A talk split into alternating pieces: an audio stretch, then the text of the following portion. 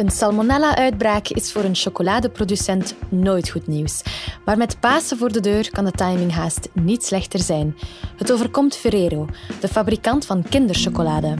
De kritiek op de communicatie van Ferrero en over de fabriek in Aarle groeit. Nu duidelijk is dat de fabrikant al sinds december op de hoogte was van de problemen. En intussen heeft het Luxemburgse parket een onderzoek geopend. Wat weten we al en wat moeten we weten over deze voedselcrisis? Het is dinsdag 12 april. Ik ben Marie Garé en dit is vandaag de dagelijkse podcast van de Standaard.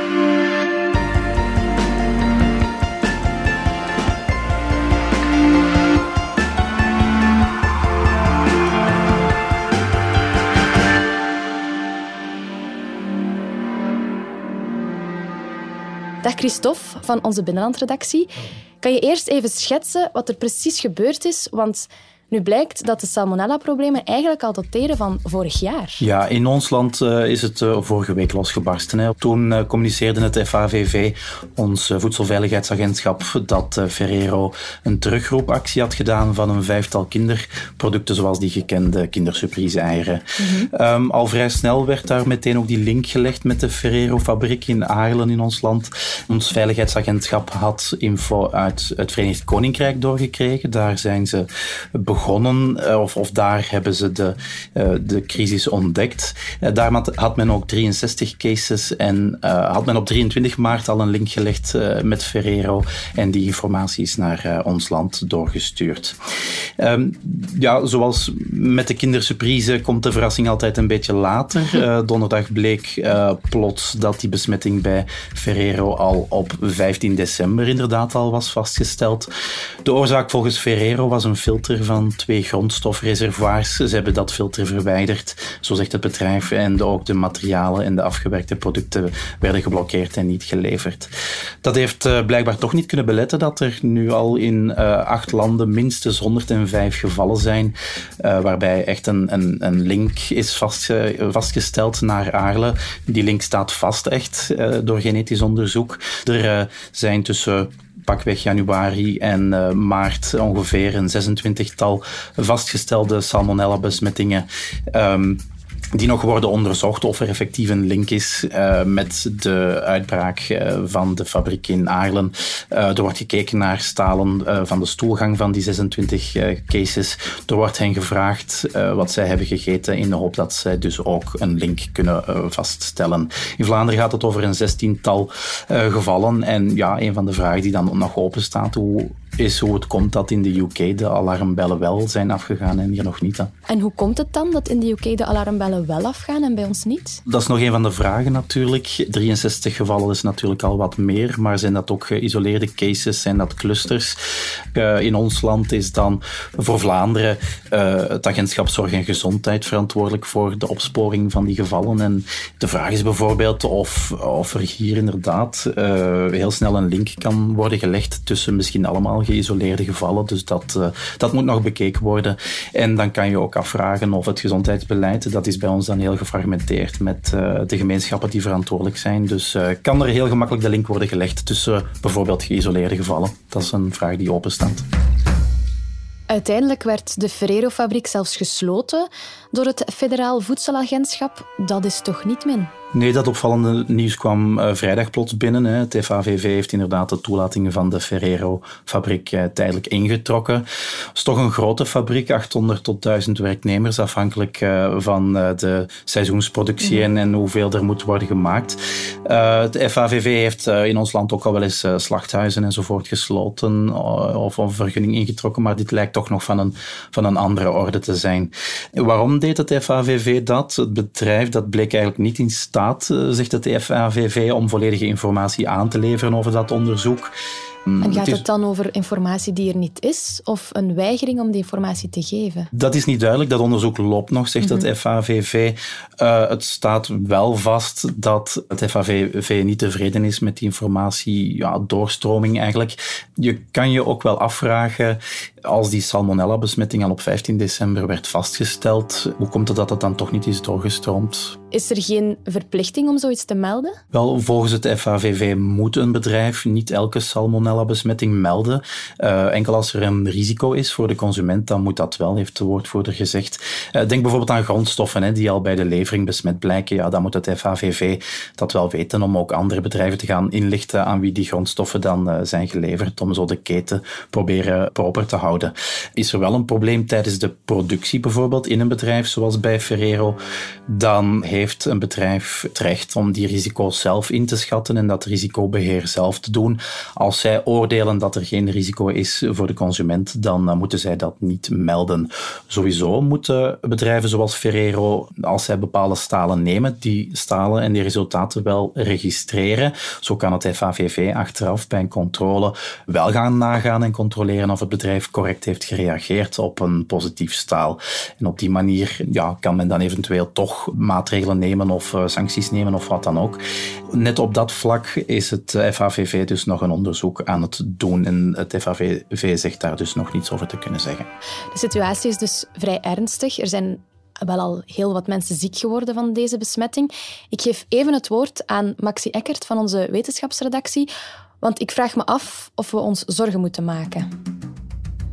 Nu, om te beginnen, een infectie met salmonella is iets dat zeer vaak voorkomt. Heel veel maag-darminfecties zijn gelinkt aan een besmetting met de salmonella-bacterie. En in de meeste gevallen gaat die ook vanzelf weer over. Dus binnen de uh, eh, 6 tot 72 uur na besmetting kunnen symptomen de kop opsteken. Denk aan koorts, diarree, buikkrampen, misselijkheid of ook hoofdpijn. Maar voor veel mensen geldt dat het vanzelf wel overgaat. Het is wel belangrijk om voldoende te blijven drinken, uh, om niet uit te drogen. En daar zit eigenlijk ook het grootste risico. Denk vooral aan kleine kinderen die zouden uitdrogen door diarree. Als dat gebeurt, moeten ze echt wel uh, behandeld worden. Ook oudere mensen en mensen met een onderdrukt uh, immuunsysteem of met een probleem van het immuunsysteem uh, moeten opletten. Want er kunnen wel verwikkelingen optreden dat de bacterie echt um, zich in het lichaam verspreidt en bijvoorbeeld een ontsteking van het hersenvlies veroorzaakt. En die moet dan echt wel behandeld worden met antibiotica. Maar in de meeste gevallen gaat het dus vanzelf over. Is het dan vooral gevaarlijk voor kinderen? Kinderen behoren tot de risicogroep, net zoals oudere mensen met een probleem van het immuunsysteem. Ja. Nu, in België worden jaarlijks een paar duizend besmettingen met salmonella vastgesteld. En een groot deel daarvan um, zijn jonge kinderen. De vraag is, heeft het ermee te maken dat ze vaker worden getroffen? Of heeft het ermee te maken dat het gewoon vaker wordt vastgesteld omdat ouders ja, sneller met hun kroost naar een dokter gaan en het kind laten onderzoeken dan wanneer ze zelf buikkrampen hebben? Maar we weten dus dat kinderen ook bovengemiddeld vaak er echt slecht van zijn. Het Europees Voedselagentschap EFSA en het Europese Gezondheidsinstituut ECDC zeggen nu ook dat deze uitbraak wordt gekenmerkt door een hoog percentage kinderen dat in het ziekenhuis wordt opgenomen. En soms dus echt met ernstige klinische symptomen zoals bloedige diarree. Christophe, is Ferreiro hier in de fout gegaan? Ja, hoe dat precies is fout gelopen, dat wordt nog onderzocht. Maar het is wel duidelijk dat er iets is fout gelopen. Veel laat het FAVV nog niet weten, maar het lijkt er wel op dat, dus dat die interne controle ergens gefaald heeft. Ja, zeker als er dus op 15 december al die besmetting is vastgesteld. Hè. Um, het FAVV heeft wel al de afgelopen dagen meermaals misnoegd ge, gecommuniceerd over die gebrekkige communicatie. Dus daar uh, zullen we het laatste nog, nog wel nog niet van gehoord hebben. We hebben het nu over Pasen dat in het gedrang komt voor een chocoladefabrikant. Maar eigenlijk was er al een probleem voor kerst. Hè? Hoe komt het dat Ferrero daar zelf niet over communiceert? Zij zeggen zelf, we hebben het niet verwittigd, simpelweg omdat het een intern probleem is gebleven, heeft de woordvoerster gezegd uh, in een opgenomen uh, gsm-interview tegenover de collega's van VTM. Ze hebben ook wel gezegd dat geen enkel product dat werd gemaakt op die dag of op een van de vijf dagen voordien de depots heeft verlaten en dat ze ook alle grondstoffen hebben geblokkeerd. Maar goed, dat heeft dan ja, toch niet uh, ervoor gezorgd dat uh, besmettingen zijn vermeden. Uh, ze erkennen ook wel dat er gevolgen waren. Hè. Ze, ze begrijpen niet dat er toch mensen ziek zijn geworden. Ze zeggen gechoqueerd te zijn. Het spijt hen hartschrondig. het is een probleem dat zich eenmaal voordeed, maar dat is een keer te veel, zeggen ze. die communicatie is toch wel wat halfslachtig. Want in eerste instantie was het voor journalisten wel heel moeilijk om een reactie te kunnen krijgen. Heb je dat zelf ook meegemaakt? Ja, um, wij hebben uiteraard, uh, dat moet, uh, meermaals reactie proberen vragen. Uh, telefoons die niet werden opgenomen. Een pers-e-mailadres dat niet werd beantwoord. Een collega van mij heeft ook een hele belronde gedaan. die via mail van de ene naar de andere medewerker werd doorverwezen. Um, zelf hebben we ook geprobeerd te bellen naar de gratis telefoonlijn die Ferrero heeft moeten opzetten als klantendienst. Op die manier probeerde ik ook iemand aan de lijn te krijgen maar dan krijg je zo'n bandje te horen en op een bepaald moment wordt dan de lijn ook automatisch uh, verbroken. Dat is ook een klacht die bij de FAVV meermaals is, uh, honderden keren is binnengekomen. Uh, burgers die, die niet bij de klantendienst binnenraakten. De ongeruste ouders ook, die willen weten natuurlijk wat ze moeten doen als een kind zoiets heeft gegeten natuurlijk. En weet je ook waarom het zo lang stil bleef? Ja, waarom blijven sommige bedrijven zwijgen? Sommige prof-PR-experts die zien daar een soort van schrik in voor schadeclaims, waardoor bedrijfsleiders en CEO's soms wel in een, in een kramp schieten. Communiceren zou dan kunnen gelijkstaan met schuld bekennen, zeggen ze. Een beetje de Amerikaanse cultuur. Ja, stel dat een kind echt heel ziek wordt en, en ouders een schadevergoeding willen vragen en komt dan de verzekering tussen beiden of niet. Daartegenover staat natuurlijk wel dat vertrouwen van de consument. Als je dat verliest, is het, is het ook toch vaak moeilijk om dat terug te winnen.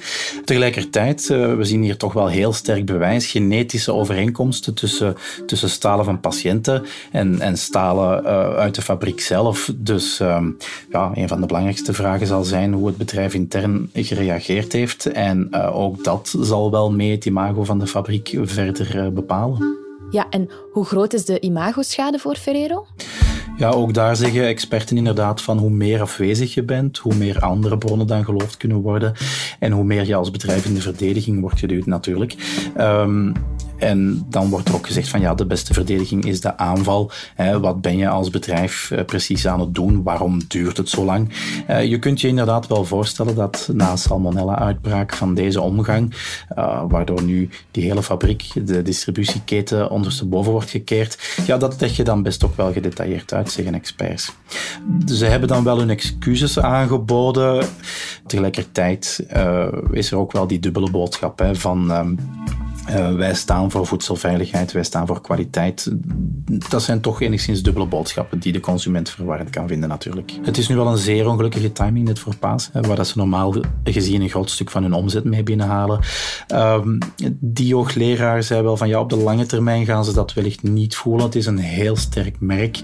Al is de vraag natuurlijk hoe, de, groot de kwestie nog gaat uiteinden. We hebben al een aantal surprises gehad de laatste dagen, uh, met toch al een paar verrassingen die opdoken. Uh, dus uh, we zullen zien hoe dit nu verder gaat. Ik heb wel het gevoel dat producenten steeds meer voedingswaren moeten terugroepen. Klopt dat, denk je?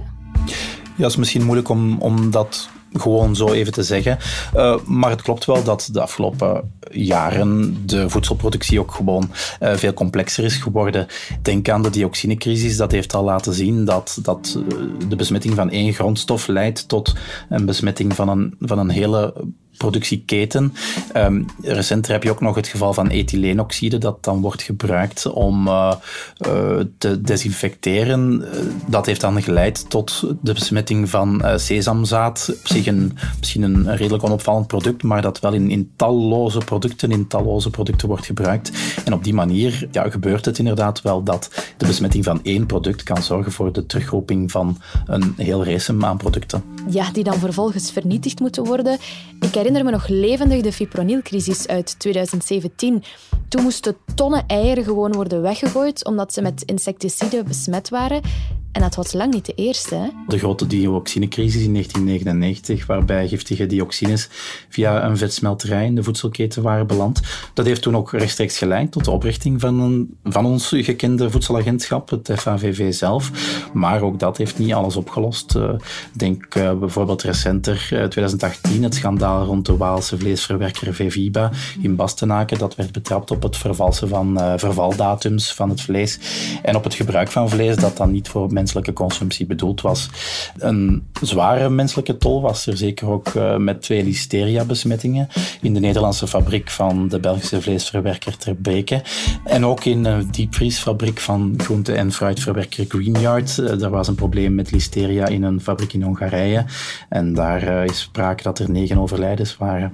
Ja, de lijst is inderdaad lang en de gevolgen kunnen zwaar zijn. Hoe reageerden de betrokken bedrijven toen? Ja, dat gebeurt soms ontwijkend, of toch zeker in het begin. Greenyard Foods heeft dan in het begin nog gezegd, er is geen kausaal verband tussen ons en de overlijdens vastgesteld. Wij roepen de producten terug uit voorzorg, zegt men dan.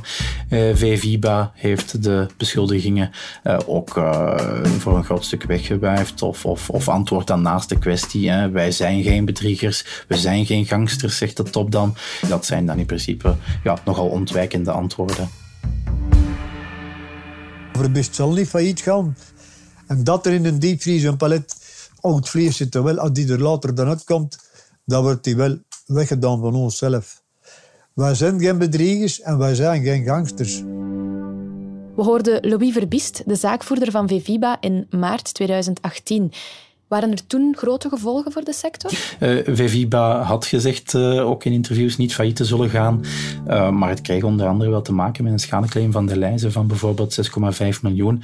Het heeft haar naam nog veranderd naar Qualibeef, maar dat heeft er allemaal niet voor kunnen zorgen dat in 2019 het bedrijf dan toch failliet is gegaan.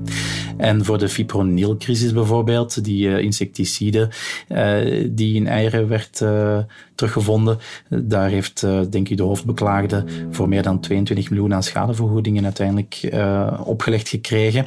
Uh, Greenyard kreeg zelf te maken met een grote terugroepactie die het bedrijf meer dan 30 miljoen euro kostte. Het moest zelfs herstructureren, afdelingen verkopen om, om de schade allemaal te boven te komen. En het, daarbovenop kwam nog eens een minderlijke schikking met onze marktautoriteit, de FSMA, van 500.000 euro. Uh, Greenyard is beursgenoteerd en omdat zij bepaalde foutieve uitspraken in het begin hebben gedaan, werd, werd dat aanzien als marktmanipulatie. Voor Ferrero zelf is het nog wat afwachten. Zij zijn nu niet beursgenoteerd, dus een FSMA-boete of zo zullen ze niet meteen moeten vrezen.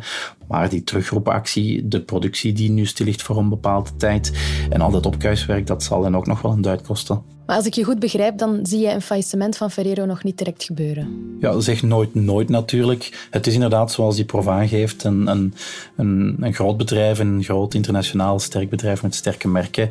Die kinderproducten, zoals die in Arlo worden gemaakt, dat is een beperkt deel van de productie. Ze hebben ook nog Nutella, ze hebben ook nog uh, Ferrero Rocher enzovoort.